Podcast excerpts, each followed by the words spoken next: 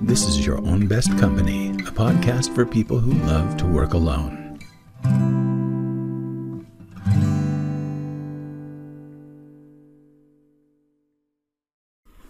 Hello there, everybody. I'm Franklin Taggart, and this is Your Own Best Company, a podcast for people who love working alone.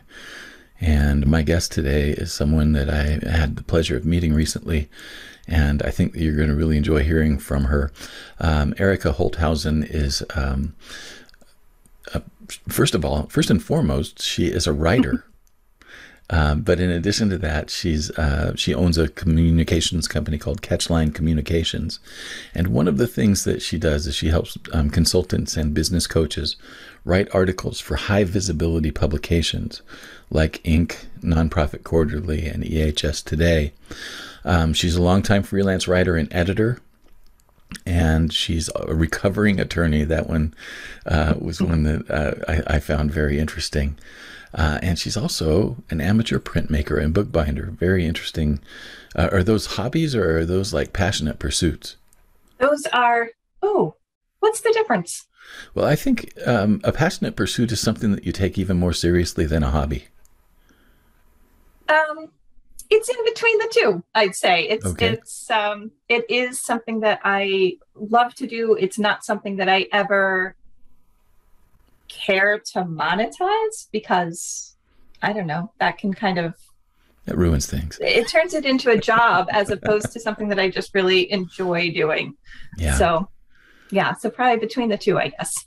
But it's a nice creative outlet anyway right yeah and it, it uses such a different part of my brain than the writing and editing work that i do and that's part of what i what i love about it because i can recharge and just both both printmaking and bookbinding get you so focused that you kind of lose track of time and lose track of where you are and you don't think about like all of the head trash that likes to swirl in my brain yeah. just gets quiet and I just, you know, needle and thread till I bind the books or, you know, get out the carving tools and I'm I'm carving wood blocks and it just it, you know, it's just me and whatever the thing is. And that's all I'm thinking about. And I love that feeling. What a great feeling.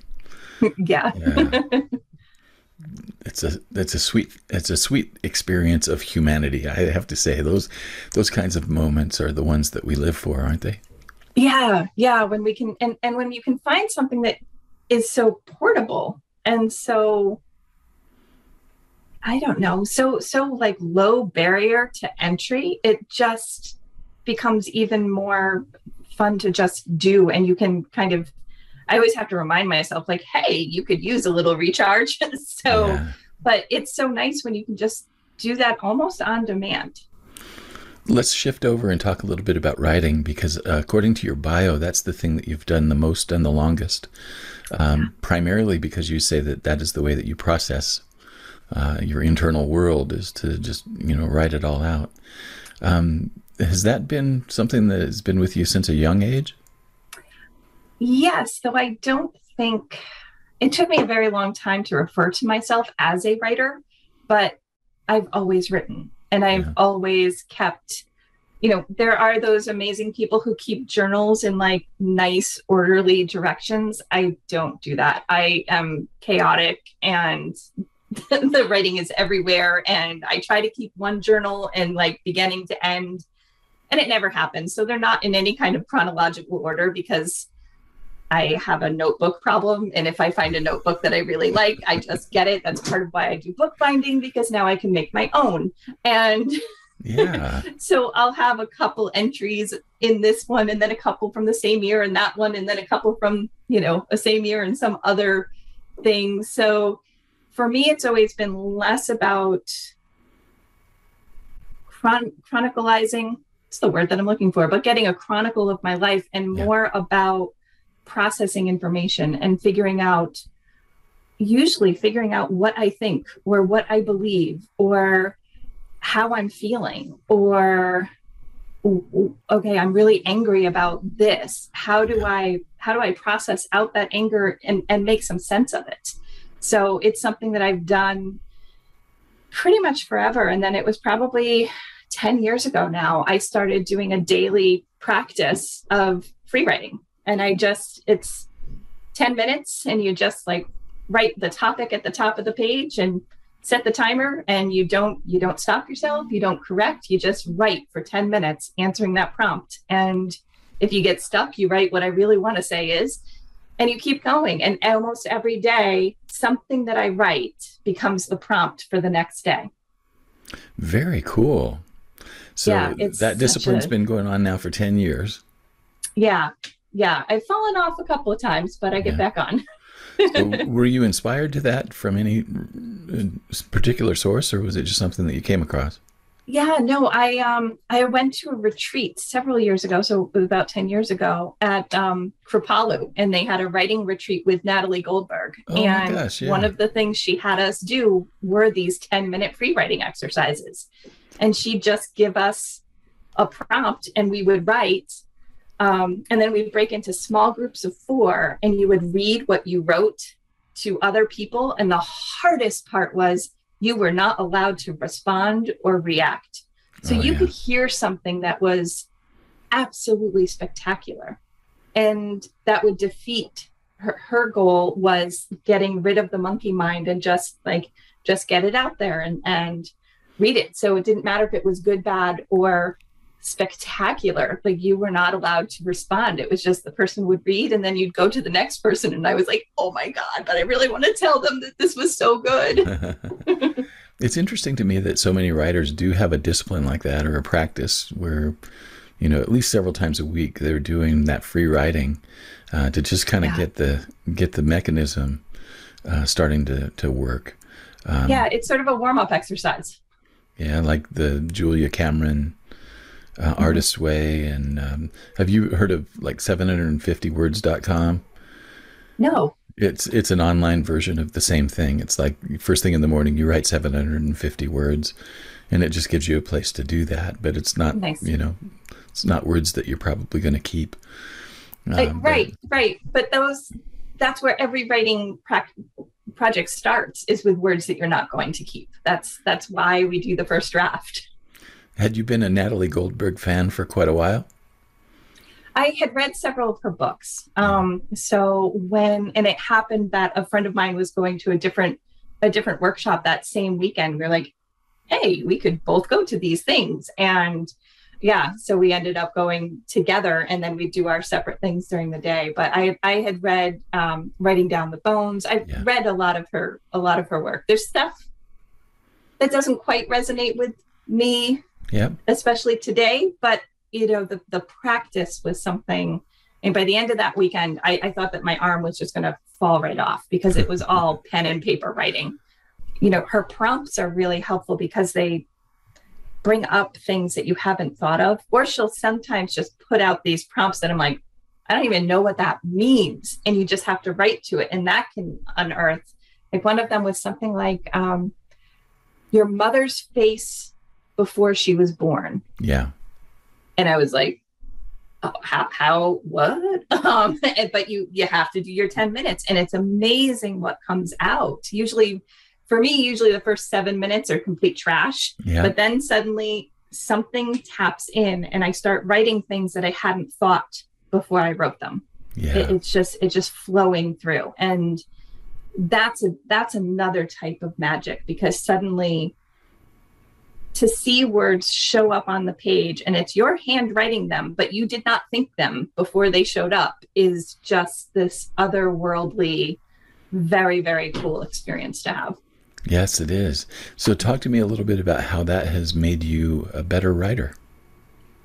Yeah, I think so. For a long time, I really struggled with embracing a first draft. Yeah. Um, I I like you know, so I would get stuck on the first sentence because I want it to be fabulous prose that's absolutely perfect, um, which is an easy way to torture yourself.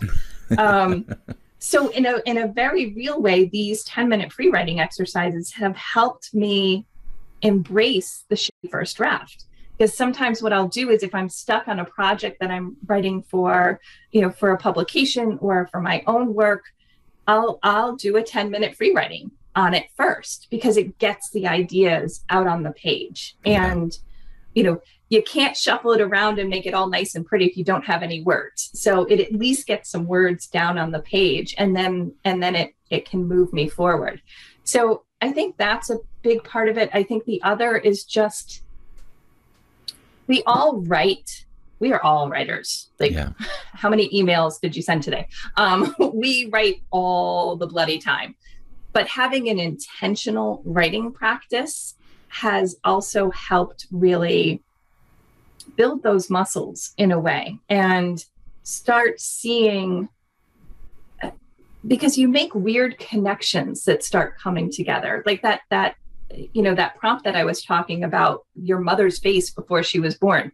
Nonsense prompt yeah. in my in my mind. Um natalie goldberg is a zen buddhist person yeah. so it probably makes sense to her um so but having something like that and then having things come out that you didn't even know you were thinking right helps you also with the thinking process because that's that's really what writing is it's it's um Bob Mankoff was the uh, cartoon editor at the New Yorker, and he he wrote one time, "It's not the think, it's the ink." Or it's not the ink, it's the think. Yeah. It's not about the ink. And that's the same with writing. It's not about the ink. It's not about the words on the page. It's about the thinking. And for me, writing helps me think more clearly and think better. And the more clearly and comprehensively and cohesively and cogently a whole lot of c words i'm thinking about something the the easier the writing is and the better the writing is because then it means if i've thought through something really well then the writing becomes clearer and clearer can you talk to me a little bit about how you became an attorney and why uh, okay so um why it was i was in middle school and i read a man for all seasons so it's all Robert Bolt's fault. Yep, the influence um, of literature. right, totally. Fell in love with that book, fell in love with Sir Thomas More. He's a little more complicated than he appears to be in that book. Um, he burned a bunch of people at the stake, like yeah, yeah. questionable, but at the time that was standard. So, but I fell in love with that book and fell in love with this idea of of law being a way we could really make some changes. And I had been a Supreme Court watcher for a long time. I read The Brethren by um, Bob Woodward, one of the best books about the Supreme Court ever, ever written, ever, period, end of story. Yeah. Um, and so it was a combination of those things that it was, I had known that I kind of wanted to either go into journalism because of Bob Woodward or go go into law because of Thurgood Marshall. Um, and reading that book just sort of tipped the scales. And, and that was sort of what made me decide, okay, I'm going to go to law school. And then, you know, did all of the things. I went to college, became a, I was a history and political science major because that's what, you know, political science was pr- kind of what you did if you're going to law school, but history was a love. Um, and then went to law school at the University of Virginia. So and did all of that and then worked at a law firm in Boston okay. and thought, hmm, some of this is amazing. As a summer associate, they they kind of like hoodwink you. It's basically like, let's have amazing meals and lots of drinks and like do fun things because we're trying to recruit you. Yeah. And then you become a real lawyer and you realize it's a whole lot of paperwork. You realize that you are probably not really going to change the world here. And in my third year at law school, I was I did a prosecution clinic. So I worked as a prosecutor in Vienna, Virginia. And the attorney who I was working under, kindest man on the face of the planet. And he really taught me how to be a good prosecutor. And by that, I meant how to really evaluate the situation because you don't have to prosecute everybody to the fullest extent of the law. In fact, you shouldn't do that. That's a crappy prosecutor. That's not a good one.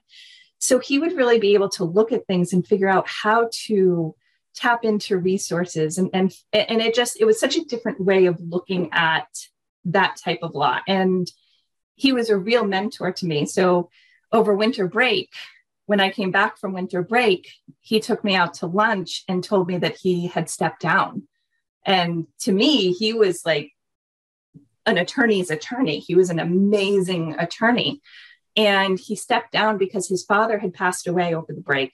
And his father's last words were an apology to him for not spending more time with him when he was growing up. So he decided to step away so that he could spend more time with his wife and children and not have the same regrets as his father. And that just, it was a gut punch, but that was the first thing that happened that kind of ultimately made me decide, okay, this this isn't the road that I want to take. Yeah. He sounds like a wonderful mentor. Oh, he was an amazing mentor on every he, he was he was just a kind, gentle, beautiful soul. Leaving the the law profession behind, I mean, at some point you realized that uh, it just wasn't quite lining up for you. What were the indicators that that that you went with to decide that? Yeah, it was so the first indicator was was my mentor when I was in the prosecution clinic. The second indicator was um, I came into the law firm one morning and my secretary, she was also she was a professional cat herder and and i was a one person herd of cats and she still managed to like rein me in um but she she basically said oh you have to go to new york for a case. You're on a plane in an hour and a half. And i was like oh okay. She's like nope you're going to be there for a while so you need to have your roommate pack a bag for you. It will follow you on a separate plane. And oh by the way the law firm owned a condo in New York City for cases just like this, which I was like, really? Um, and so I traveled there with a, a, young partner, and you know, we were so this was early, early 2000. Mm, yeah, early to early. It was so it was literally 2000. Um, you know, so cell phones were still a little bit new. So you know, if somebody's on the cell phone, next to you in the back seat of a taxi cab you're hearing the entire conversation and, and that was part of what had happened is is the partner and i were taking a cab into the city and he was on the phone breaking plans with his wife because they had planned yeah they had planned to go you know they had planned to go away for that weekend with their brand new daughter and he had to break the plans he wasn't sure how long we were going to be in new york and his daughter had taken her first steps that morning oh, when he my. was already gone. so, you know, I overheard that whole conversation. Of course, you have to pretend that you didn't. And yeah. he got off the phone and said, "Do you ever feel like you're missing anything?" And yeah. I asked him what he meant, and he he actually told me the whole conversation. And you know, it was just one of those things where in law school you're basically told oh, you know, you go through law school, you work really hard, then you become a partner and the living's easy. That's a whole bunch of bunk. Mm, like none of that is true. And do you really want to spend as much time doing so many hard things to get to a place like if it's not fulfilling, do you really want to spend th- that many years doing something that's not fulfilling so that you can be unfulfilled but wealthy? Right. No, for me. Uh, my roommate worked at um, Lesley University, Lesley yeah. College, and she brought home this this pamphlet that was about the Audubon Expedition Institute. Oh. So without telling anybody, I applied. To my absolute astonishment, I got in. Wow. so I literally left the law firm to go study the environment on a big yellow school bus in Colorado. Oh my gosh, that is so cool. So where in Colorado were you? Everywhere. We traveled all around. It was literally a big yellow school bus. Yeah. Um, there were maybe 20, about 20 of us, I think, ranging in age from 18 to 50. Wow. Um, so it was an undergrad and a master's program in environmental studies, environmental science, environmental things. And it was it was sort of my reset. I gave away all of my fancy Everything. suits and like all of the stuff and had everything I owned, I could carry on my back as part of this program. And it was my master reset because what do you do when the thing you've always wanted to do since you were in middle school isn't the thing you want to do? Um, so I needed to really reset and figure out what what in the world is next. Wow. And uh, yeah, what a reset. yeah, so, it was it was yes, it was a little bit dramatic, but it was also exactly what I needed and I don't regret a second of doing that. I was I was only there for one semester because yeah. that was all that I really needed. I I had gotten into the program but I didn't really it's not like I needed another degree. Um, and 9/11 happened while we were in the in the outback. So that was another wow. kind of really game changing in a way yeah thing there was a bioengineers conference yeah. someplace in colorado and we went to that as well which was just you know again this mind-blowing experience with incredibly smart people who know stuff that that i don't know. Like i, yeah. I didn't come out of this environmental background.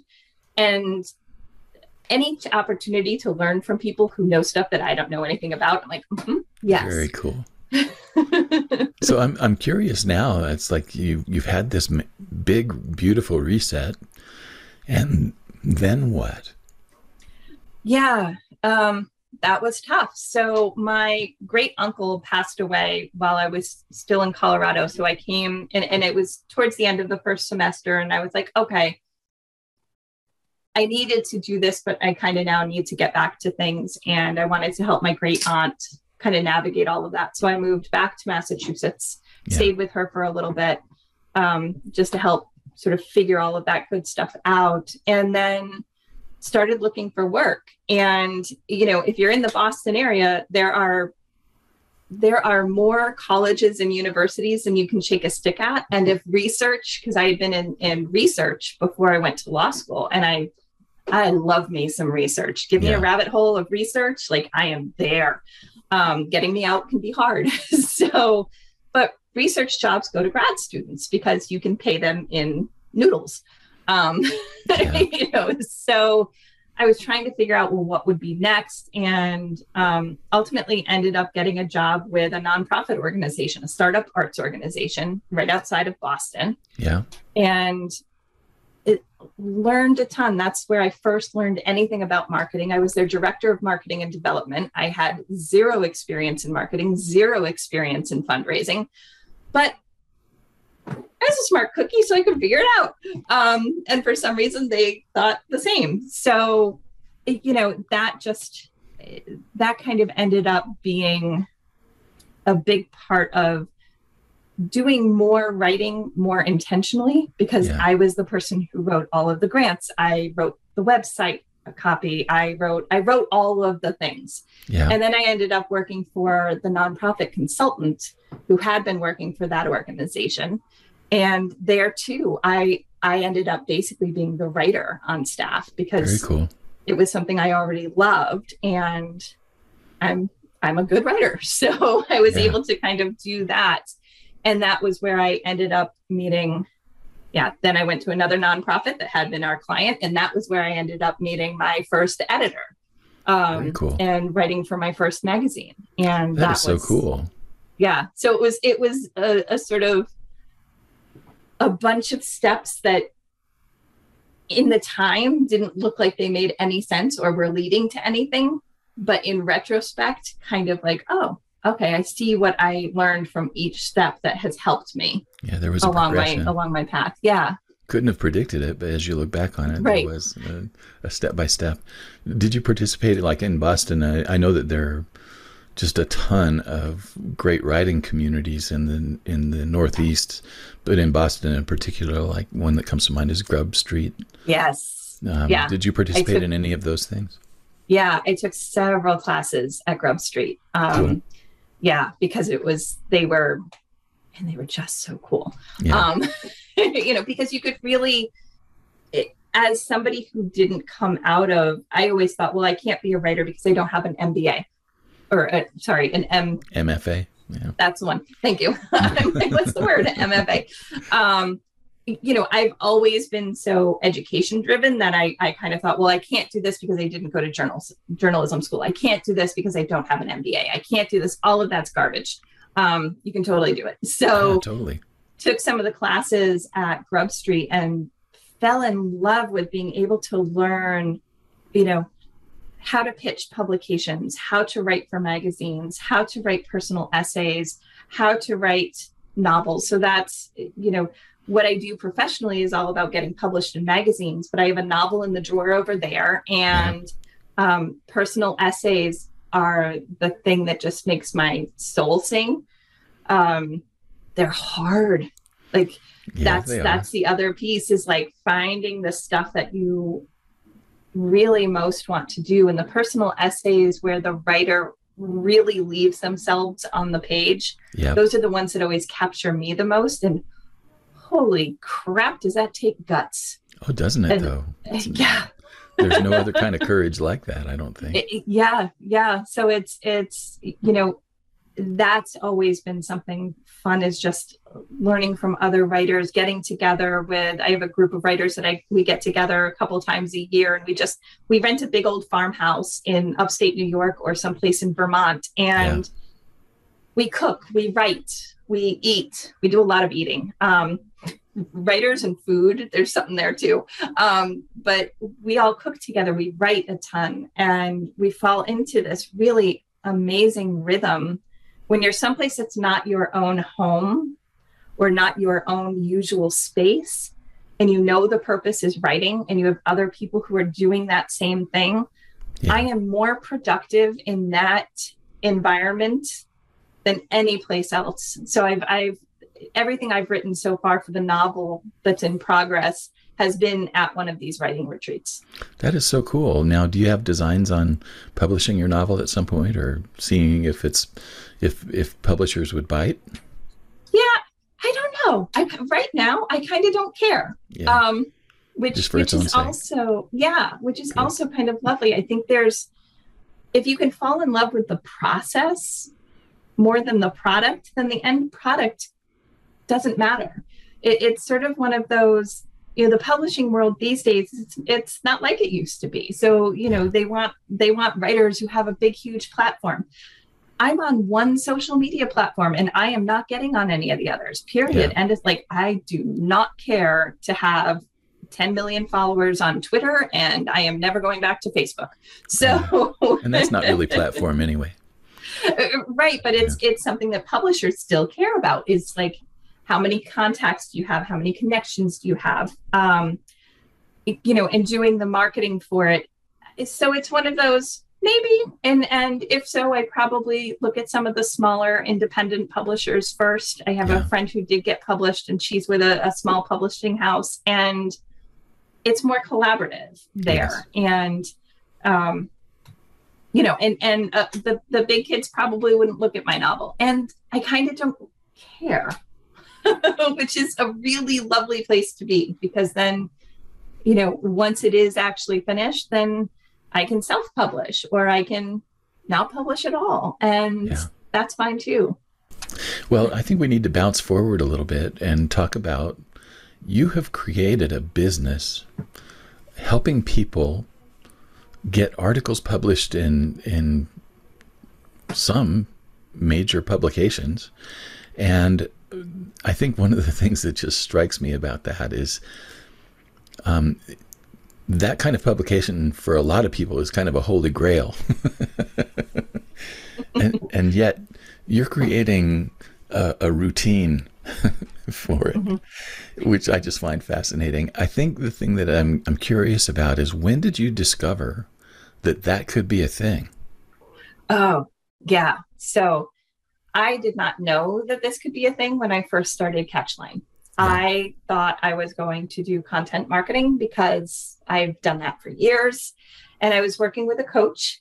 Um, and at one point during one of our sessions, I said, oh, I'm so over marketing. And he was like, um, that might be a problem. And we ended up talking about, he's like, so tell me about a project that you worked on that you really loved. And several years ago, I worked with an environmental health and safety management consultant. And one of the things that we did is I, I knew from a, a, a friend in the editing world that EHS today was looking for writers. And so I brought it to my client, um, who by then I knew well enough that I could be really sassy. Not that I'm ever not terribly saucy. But anyway, and, and, basically said, You're doing this. Yeah. Um, this is a great opportunity. You're doing this because you would be foolish not to. Uh, and after going back and forth a few times, um, because that was that was our style. He's a curmudgeon. I'm a curmudgeon in training. It was perfect. Um, you know, he said, "Okay, well, I guess if this can work in such a way that it actually fits into my workflow, we're going to give this we're going to give this a whirl." And then he also um, reached out to an association, and they were also looking for writers. So I didn't know at the time what that could do for his company. I just knew that if he didn't do it, he'd be missing an opportunity. And, it, you know, so I told my coach about this whole thing, and he's like, Well, why don't you do that? And I was like, Well, why don't I do what? Um, I, I still didn't kind of get it. But then it was like, Oh, um, so I, I, chatted with a few uh, editor friends of mine and did a little bit more digging you the way of the magazine world has changed so much since I first got into it. Oh yeah.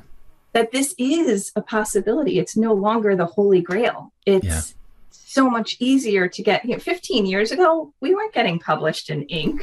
like, they weren't going to look at us. They were like, "Yeah, you're nuts." Um, you know, today, absolutely if you have an idea and you can put it together well and you're offering value to their readers, these publications, you know, publications have always been advertising revenue driven. Yeah. So, it, you know, when the advertising world, when advertising moved online, why would I bother buying a $10,000 one page ad on the back of your fancy glossy when $10,000 in digital advertising is going to go a whole lot further? Oh, yeah and a bunch of magazines, several magazines that I used to write for, don't exist anymore because the magazine world was very slow to clock that this internet thing was going to stick around. Oh yeah. Um, so now you have these publications will will take Inc because it's well known, um, but it's true of pretty much all of them. They have they have a huge, extraordinary need for content. Yeah. Um, because advertising Online advertising is driven by traffic. Traffic is driven by search engine optimization. That's driven by content. You need yeah. fresh content all the time. They could not possibly stay a going concern, a profitable business, if they had to pay their staff writers and their freelancers for every piece of content that they needed in order to get the advertising revenue. So they have a huge need of, for content that, that they cannot meet. Then you have all of these experts you know consultants business coaches executives who know their stuff and would love to be affiliated with that brand well if they can start writing copy writing content and articles and sharing their ideas and their wisdom with Inc's audience that's a win-win it's yeah. a win for the publication because they're getting their content needs met it's a win for the expert because they're getting more visibility. And it's a win for the reader because now I get to read both the things that are more profiles and interviews where a reporter or writer has interviewed other folks. So it's coming through their filter. And I get to get things directly from coaches and consultants and other experts. Wow. So it's, it, yeah, so it's one of those things that it's now possible to do. And yeah it's not it's it's no longer a one way street so like one of the things i constantly am saying to clients is like don't don't fall over yourself too much for these guys they need you yeah like yes you want to be affiliated with them but they also need you they need yeah. Your content and if you have something valuable to share with their readers that just benefits everybody well, there are so many things that I have going on in my head right now. Um, it, kind of at the top of the list is that, I mean, you're talking about a completely different landscape than even like five years ago yeah. um, for magazine publications in particular, but you also have professional journals and newspapers and, and other types of publication. Um, and all of them have the same quandary that you've just described where they all yeah. need they need fresh content they need relevant content they need they need you know the the stuff that's going to keep them in front of people yeah and that is something that you know i think a lot of people take for granted. Now, the other thing that I, I wonder is I'm sure that there's been a shift away from publications having uh, staff writers, and that a lot of that has opened up opportunities for freelance writers to fill in some of the gap. Is that something that you're seeing? Yeah, that has that has with different publications that has always been true to different degrees. Yeah. Um, making your living as a freelance writer is hard. Yeah. I tried. I did not like it because yeah. you because it's so much about the pitch. It's much more pitch than actually getting to do the part that I love, which is the writing piece. Yeah. Um, and the the fees have just have just dropped. Uh, so it used to be, you know, you could uh, when I first started, reliably, I was getting a buck fifty a word. Yeah. For anything I wrote, uh, you're lucky to get a quarter. Yeah. So it's it's just it's it's hard, and you, you know so, but writing is such an important part of everything. I mean, the entire hello the world wide web like that's a big place. The yeah. whole thing is writing. Um you know or based on on words. Yes there's visuals and images but communication for sure. Right. It's all communication. Um you know but e- even if it's something that is you know even for a podcast that's audio there's still words that are going to go with it yeah. um so everything it, it's something that's such a big piece now that I'm kind of going in a bunch of directions. This is me starting to get on my soapbox about writers need to be valued. Um, yeah. and extraordinary writers especially need to be valued because we have so many wonderful publications that come out and the person who often gets the short end of the stick is the writer. Yeah. So they will you know publications will pay the photographer before they pay the writer um, and I, I, have I have written if anybody needs a demand letter, um, I have written so many demand letters to different publications that I used to write for because yeah. they wouldn't pay you on time, um, and that's terrible because if, we lose some of these amazing writers like Ta-Nehisi Coates, yeah. um, you know, he started in the journalism world making 10 cents a word. Yeah. Um, you're not making a living on that. Um, you know, but if we lose some of the people who write for places like the Atlantic magazine, um, the New Yorker, the Paris Review, like that harms us as a culture, as a society, yeah. as a people. And yeah, so I know it was about okay, they're hiring more freelancers that's true. They're also paying them a lot less. And yeah. then you have places like Fiverr that are like, we'll do almost anything. And it's yeah, just five bucks. You know, right. and it's just like, oh my God, what do we do now? So you'll get your five bucks worth, I'm pretty sure. Yes, you will. Um, not much more than that, but knock your socks off. well, there there are a couple of other questions that came up as you were talking there, and one of them is um, for the person who's like the consultant or the coach or the professional person, um, and they've done some writing or they've had somebody do some writing for them, um, where do you come in as far as helping them pitch to these publications? Yeah, so there's a couple of different ways, but my primarily what I what I recently put together are a couple of programs that actually walk people through the whole entire process. Yeah. because oftentimes people come to me and they'll be like i want to write for harvard business review. And i'm like well maybe you do maybe you don't. Like let's back it way up because anything that you do any tactic that you choose to pursue whether it's writing or something else it's got to be tied to your business goals. Yeah. And if it's not you're just wasting your time which if you want to waste your time cool. Um, or if you want to do it to spite somebody else knock your socks off but let's tie it to a business goal and figure out what your goals are. So one of the first things I do is really help folks get clear about what are your business goals.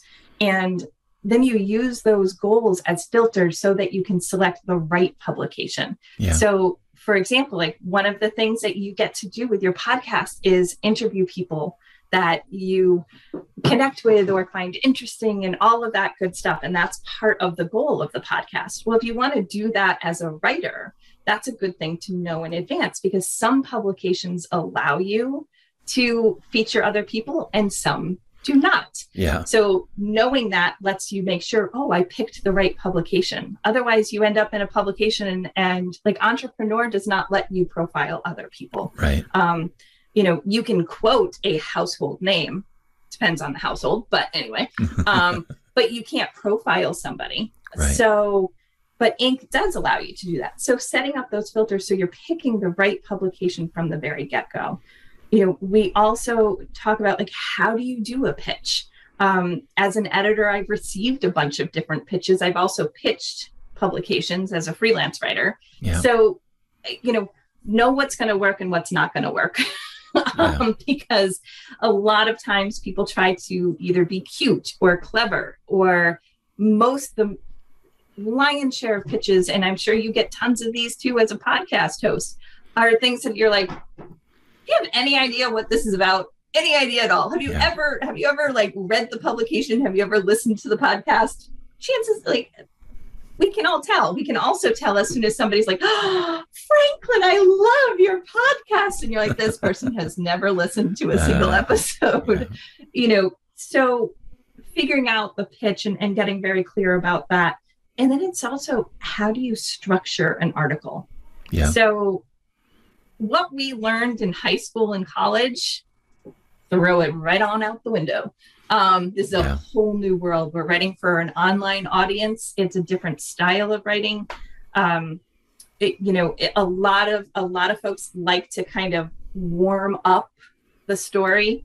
Yeah. So almost always you can chop the first three paragraphs of whatever you've written yeah. and throw them away because it's just, you know, friendly little musings. But like for an online audience, especially a business audience, you need to get right into the point and oh, just oh, yeah. jump in. Don't even so, give them your name. yeah, yeah. Um, so it's all of those those types of things that we kind of work through, and and my goal really is to to there doesn't need to be there's a lot of mystery around this Every, you know there's a lot of mystique around it there doesn't need to be so i can like my goal is to give people the tools so they've got them and then they can use them. And that will improve yes they're writing for these publications but it also improves your writing for you know your own blog you're writing for emails. How many emails did you receive this week alone where you read it and you're like what are they asking? Yeah. What what what is what? I have no idea what they want um Oh yeah. you know, there's so much fluff and stuff that's in there that the more clear we can get with the writing. So figuring out writing exercises is also a part of a part of what I do when I'm working with clients. Now, I think for anybody who's in any kind of professional business, the the one of the hardest areas of marketing is getting in front of new eyes. Yeah. And what you're offering here is a way for to, for people to get in front of thousands if not many more new eyes mm-hmm. on a fairly regular basis, which I think is an, an amazing uh, service. Yeah, um, it's one of the benefits of writing for these publications is they already have an audience, so you yeah. don't have to you don't have to build your own. They like, don't care yes, about you your platform. Your own, In fact, they may actually build a platform for you. Hundred percent. That's the other. That's like the big difference between like writing articles versus writing a book. Writing articles, they don't care if you have a platform. They care if you are an actual expert who should be listened to. They care right. if you actually have something to say and like have the receipts to back it up. Very good. Well, Erica, one of the things that you that you offer is a monthly Q and A call for people who are interested in pitching to these publications um, to get their articles placed. Um, can you tell us a little bit about how to access that call? Yeah. So um, on my website, there's, uh, if you go to catchlinecommunications.com, um, under the events page, it's called Pitched to Published. So, or it's catchlinecommunications.com backslash P2P. Okay. Um, and that's where people can register to come to the event. I, I hold it every month. It's the second Wednesday of each month. And it always starts with a little bit of training. And then I just open the floor to questions and do my level best to answer them.